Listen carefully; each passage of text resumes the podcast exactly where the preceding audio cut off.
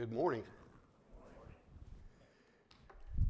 Take your Bibles and turn to the first chapter of Luke. Luke chapter 1, and as you can see on the screen, a four word title for this message today. His name is John. You know, the Old Testament ended with a promise from God to his people Malachi chapter 4 and verse 5. The prophet said, Behold, I'm going to send you Elijah the prophet before the coming of the great and terrible day of the Lord. And in chapter 3 and verse 1 of Malachi, he said, Behold, I'm going to send my messenger, and he will clear or prepare the way before me. And so the people waited. They had waited already for hundreds of years for the coming of the Messiah, and they watched for the appearing of the forerunner because they knew that when the forerunner appeared that the Messiah would not be far behind him. They waited and waited knowing that the dawning of the Sun of Righteousness would arise with healing in its wings and dispel the darkness as the prophet had prophesied. But nothing happened after Malachi's prophecy for 400 years. Nothing. Someone said that the night is darkest before the dawn, and certainly they were living in dark times. That would have been true in the days of Herod, the king of Israel. They were dark times indeed. It couldn't have been a darker time for the Jewish people, but in the middle, in the middle of that gloom and distress that Larry talked about in our call to worship, God sent an angel named Gabriel to a humble priest named Zacharias and then to a humble peasant girl named Mary. He told Zacharias, Your wife, Elizabeth, though barren, is going to bear you a son. He'll be the forerunner of the Messiah. He will turn the hearts of many of the children of Israel to the Lord their God, and he will make ready for the Lord a prepared people. He told the peasant girl, Mary, You're going to have a son, and he'll be the Savior of the whole world. You're to call his name Jesus. He will be great. He will be called the Son of the Most High. He will sit on the throne of David, and of his reign over the house of Jacob it will last forever, and of his kingdom there will be no end. So after that, Mary, as we talked about last week, went to visit with Zacharias and Elizabeth. She stayed with them for three months. Elizabeth had been in the sixth month of her pregnancy when Mary went. Did Mary stay until John was born? We don't know. The Bible doesn't say. But one commentator said this He said, Among the comforting realities in Scripture is that God's promises are true and will certainly come to pass. And indeed they would for Zacharias and Elizabeth and for Mary and Joseph, her betrothed husband. All of God's promises always come true, right? Joshua chapter 21, verse 45 says, Not one of the good promises which the Lord had made to the house of Israel failed. All came to pass. Paul reminded the Corinthians in 2 Corinthians 1:20, For as many as may be the promises of God in him, they are yes. Because as the writer of Hebrews knows in Hebrews 10:23, he who promised is faithful. So God's word, his promises would come true. The word spoken by the prophets 400 years earlier would come true. But still, after 400 years of silence from God, I'm sure the people were thinking, is it ever going to happen? When will the Messiah come? When will this messenger, this forerunner, when, when will he appear? And so we pick up the story today in verse 57 of Luke chapter 1. Verse 57. Now the time had come. Boy, that phrase. the time had come for Elizabeth to give birth, and she brought forth a son. And her neighbors and her relatives heard that the Lord had displayed his great mercy toward her, and they were rejoicing with her. And it came about that on the eighth day they came to circumcise the child, and they were going to call him Zacharias after his father. And his mother answered and said, No, indeed, but he shall be called John. And they said to her, There's no one among your relatives who's called by that name. They made signs to his father as to what he wanted him called. And he asked for a tablet and wrote as follows His name is John. And they were all astonished. And at once his mouth was opened and his tongue loosed, and he began to speak in praise of God. And fear came on all those living around them. And all these matters were being talked about in all the hill country of Judea. And all who heard them kept them in mind, saying, what then will this child turn out to be? For the hand of the Lord was certainly with him. So, verse 57 indeed is an interesting verse as it says there, now the time had come.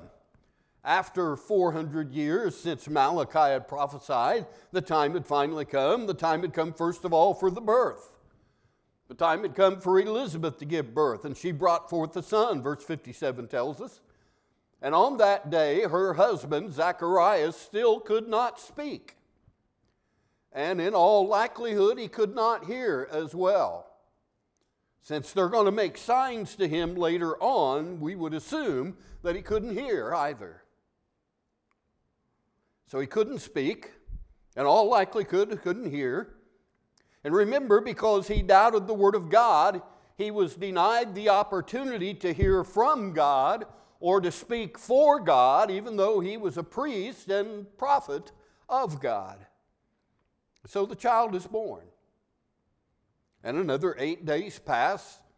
Zacharias still couldn't speak or hear a word. The time had come for the circumcision of this new baby, Zacharias' son, which would take place on the eighth day, as it did in the Jewish culture.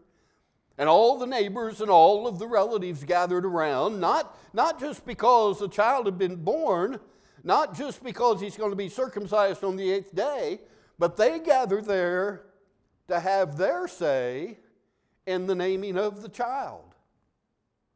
How would you like it if a lot of your relatives showed up to give you advice on what to name the child? Did that happen? Anybody give you any ideas? Well, in Jewish culture, this was not unusual for a number of people, relatives, and, and even neighbors to be a part of naming the child. In fact, in Ruth chapter 4, verse 17, it says, The neighbor women gave the son of Ruth and Boaz the name Obed. All right? So this wasn't unusual. The name Obed meant servant. He became the father of Jesse, who was the father of King David. An important birth, an important name. So a similar situation's taken place here and they wanted to name this boy Zacharias after his father. Now, naming a boy after his father was not unusual, it was not uncommon. It was more common to name a, a boy after his grandfather. Well, they wanted to name him Zacharias, verse 60 tells us. And Elizabeth answered emphatically, No, he shall be called John. And they were totally caught off guard by this name, John. They said to her, Well, none of your relatives is called by that name in verse 61. And verse 62 says they made signs to Zacharias as to what he would have him called. Now, indeed, if Zacharias is deaf, he didn't get any hint from Mary when she said emphatically his name is John. He wouldn't have heard that. And so he in some way makes motions to have a tablet brought to him so that he can write. And he wrote, His name is John. And they were all astonished.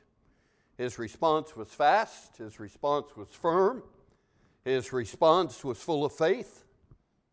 And in verse 64, it says, And at once his mouth was opened and his tongue loosed, and he began to speak in praise of God at once. Those words at once are the same words used 13 times in the New Testament in association with the healing of a sickness or a disease. And it means at once. It means immediate. It was instantaneous. Contrary to some of the miracles of so called faith healers today, who may say, well, now go check with your doctor on that, or it'll may, it may take a few weeks or whatever. No, this healing was instantaneous, it was immediate. Dr. John Phillips said the old priest's last word had been one of doubt. his first word now was one of delight. Then he had asked for a sign. Now he wanted to sing. and so now Zacharias can speak, and you know what he said? Well, he began to talk about how great God is. He began to bless the name of the Lord. As you read verses 65 and 66, talks about how Zacharias spoke to them. And no doubt, I think he probably had a lot to say about what he had experienced about what had happened in the temple when Gabriel showed up and how he hadn't believed it was possible for his barren old wife to bear him a son in his old age, and how the angel said, You won't be able to speak or to hear, and that's exactly what you've seen happen in my life. And so you can imagine all that he had to say. The Bible says fear came on all the neighbors. They knew something was up, they knew something special had happened. They heard about all these things and they spread the news all around the hill country of Judea, telling people the, the story that they had heard. And the people wondered, what kind of a child will this be? Because it was obvious that the hand of the Lord was upon him.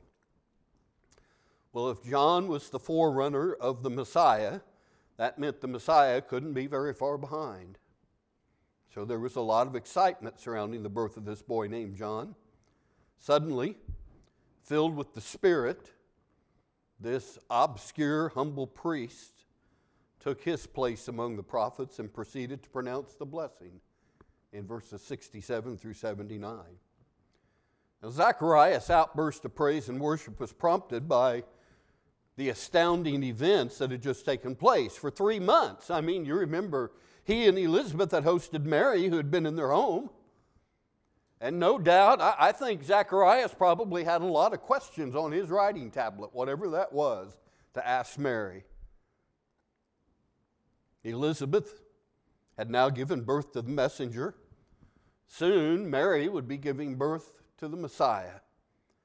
And so, filled with the Holy Spirit, his heart full from watching God work these past nine months and eight days, his first words were these in verse 68 Blessed be the Lord God of Israel, for he has visited us and accomplished redemption for his people. His song is called the Benedictus. You may have that as a heading in your Bible. It's not merely a reflection of his joy of being a father, although every father that's had a son knows that joy, but it was, it was far more than that. His words expressed a far more significant truth that the redemption that God had promised in the Old Testament was now coming to pass. So listen and read along as we look at these words spoken by Zacharias, as sung by Zacharias. Verse 67 His father Zacharias was filled with the Holy Spirit and prophesied, saying, Blessed be the Lord God of Israel for he has visited us and accomplished redemption for his people, and has raised up a horn of salvation for us in the house of David his servant, as he spoke by the mouth of his holy prophets from of old, salvation from our enemies and from the hand of all who hate us, to show mercy toward our fathers, and to remember his holy covenant, the oath which he swore to Abraham our father to grant us that we, being delivered from the hand of our enemies, might serve him without fear in holiness and righteousness before him all our days. And you, child, will be called the prophet of the Most High. For you will go on before the Lord to prepare his ways, to give to his people the knowledge of salvation by the forgiveness of their sins, because of the tender mercy of our God, with which the sunrise from on high shall visit us to shine upon those who sit in darkness and the shadow of death, to guide our feet into the way of peace. Wow. In that song, Zacharias has something to say, I think, about five different things. Number one, first of all, he has something to say about the Savior. In verses 68 and 69, he talks about God was coming to visit his people.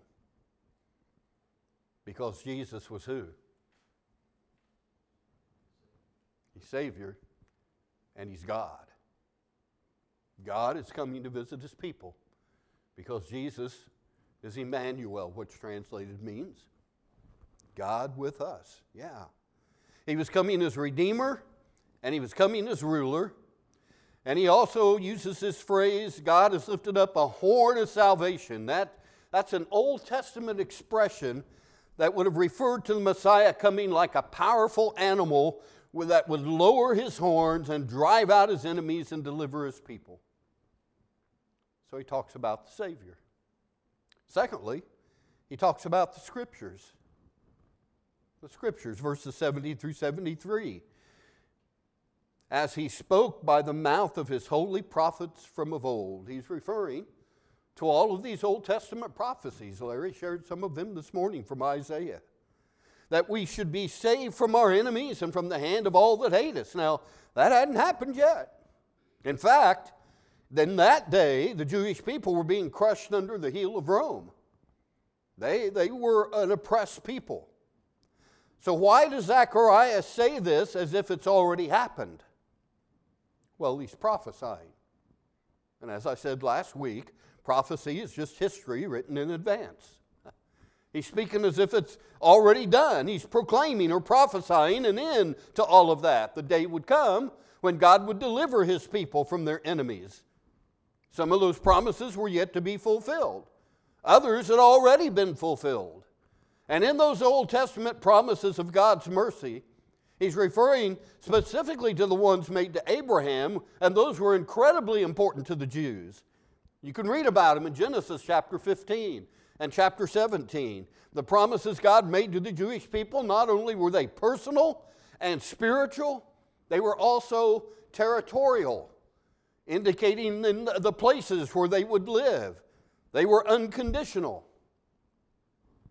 And Joshua said, as I quoted before in Joshua 21, verse 45, not one, not one of the good promises that God made to Israel failed. They all came to pass. And Zacharias is praising God for keeping all of his promises to his people. So he talks about the scriptures. Thirdly, he has something to say about their service. Their service in verse 74. To grant us that we, being delivered from the hand of our enemies, might serve him without fear. The nation of Israel had been chosen by God to serve him and to make him known among the nations. But they failed. Miserably, they failed. They were to uphold God's standard of holiness. Instead, they imitated the pagan people around them and worshiped the gods of those pagan people instead of staying with the one true God. So Zacharias prayed they might be delivered from the hand of their enemies, that they might serve God again without fear.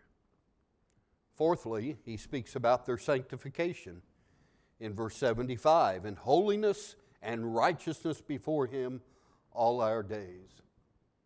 Zacharias knew that only a holy people, only a set apart people, could reflect their God and represent their God. He knew what it was like to doubt God and not believe and not be able to hear from God or speak for God. That was his own personal testimony. So he spoke about that. He blessed God and asked God that they might be a holy people, a sanctified people, completely set apart.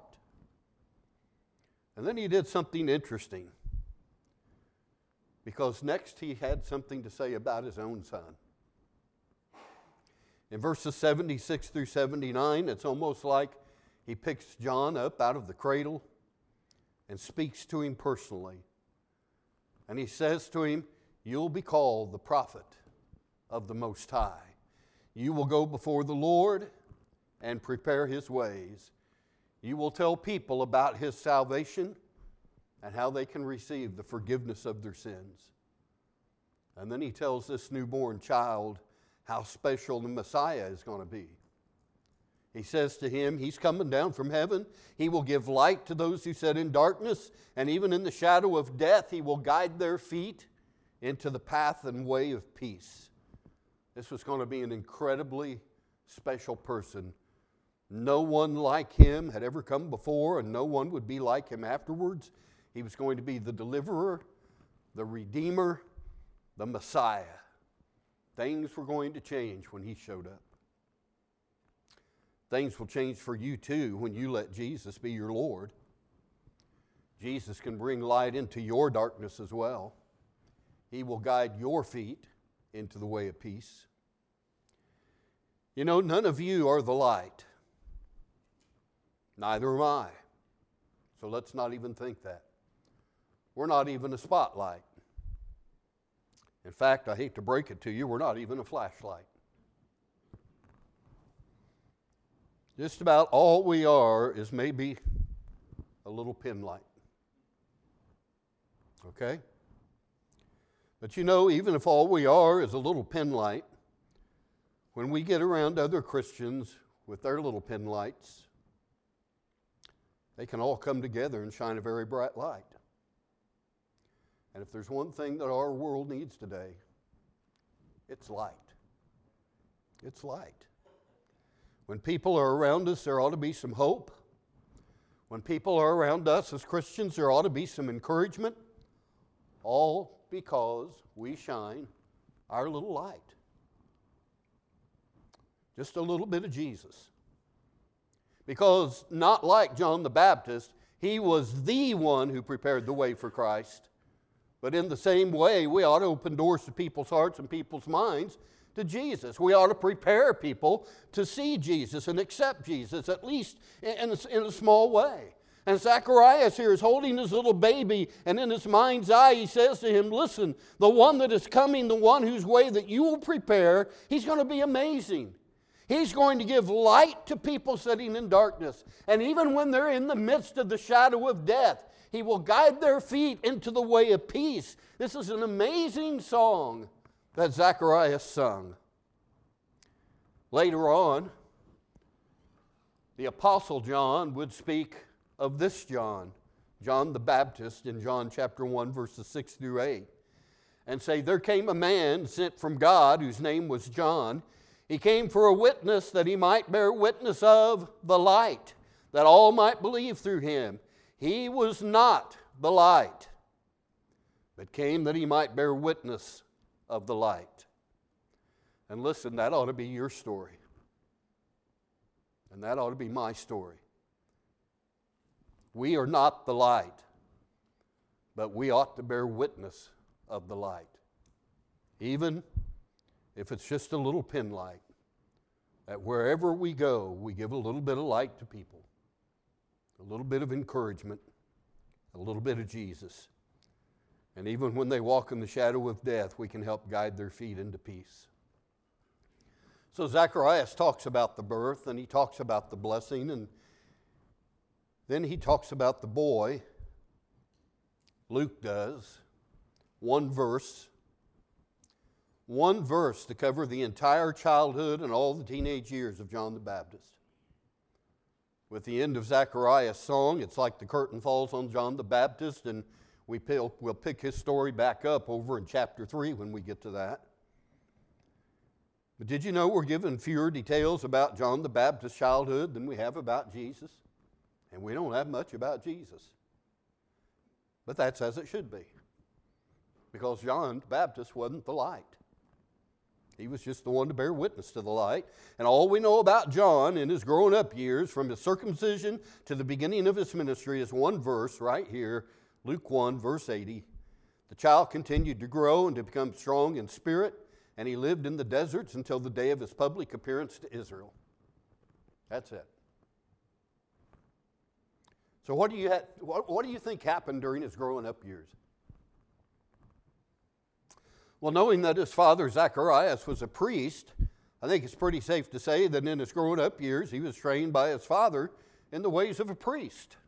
Wouldn't you think? No doubt he probably spent some time around his dad's uh, friends and associates, other priests. So, no doubt, I think he probably had that kind of training and upbringing.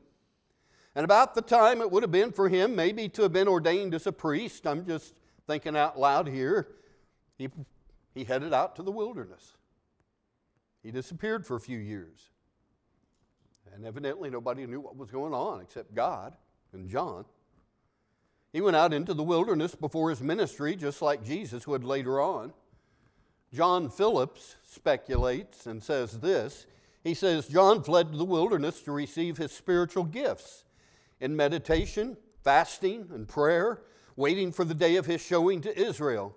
He mastered his Bible, brought his body into subjection, thought about the Jesus of whom his parents had spoken, a man now who was six months younger than he, and gradually one rousing word took shape in his soul repent. And with this battle cry on his lips, he launched his one man crusade repent.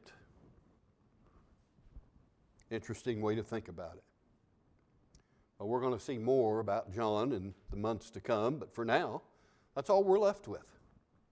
He grew, he became strong in spirit. He was out in the wilderness until the day of his appearance to Israel. That's it. But that's not what I want to leave you with. I want to leave you with four things from this passage today, very quickly. And Glennon and Cindy, you can come on back up because this won't take long. four things I want to leave you with. Here's number one God's delays are not denials. God's delays are not denials. So many times in our lives, when things go wrong, all we do is gripe. All we do is point out the problems. Well, God's delays are not denials. You remember the nation of Israel waited for over 400 years? I don't know what you're going through, I don't know what you're facing, but just because you can't see God working right now does not mean that God is not working. He is. And you just need to hold on. Even if it's been four weeks or four months or four years or 40 years, God's delays are not denials. Secondly, God will use you as soon as you're ready to be used, but not before. He'll use you when you're ready to be used, but not before. We saw it today when Zacharias believed God did what God said to do. Everything changed immediately, at once. Same thing can happen for you and me. When we do what God says to do, things will change immediately, but not until we do what God says to do. Here's the third one. We need to remember that God will always keep his promises. That's just who he is. He's always kept his promises, he always will. He's always kept his promises in the past, and that's proof that he'll keep them in the future. And here's number four God has given us a Redeemer, and his name is Jesus. We have that. We have him. And you know, He can give light to anyone that sets in darkness. And even those who walk in the shadow of death, He will guide their feet in the way of peace.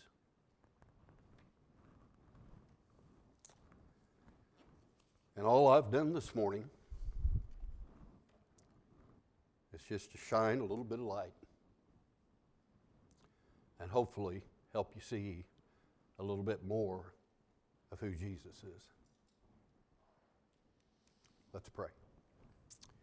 Thank you, Father, for the way that you worked in years gone by, for the amazing things you accomplished in the fullness of time in bringing forth a son who would be a forerunner for the Messiah, and ultimately bringing forth the Messiah, the Son of the living God, a Redeemer a Savior. Thank you, Father, for the light that you have brought to this world. And still, much of the world chooses to live in darkness. Father, help us to light up our world by sharing Jesus, in whose name we pray. Amen. I didn't know it, but the song that Alan picked out for invitation fits Go tell it on the mountain. Let's stand.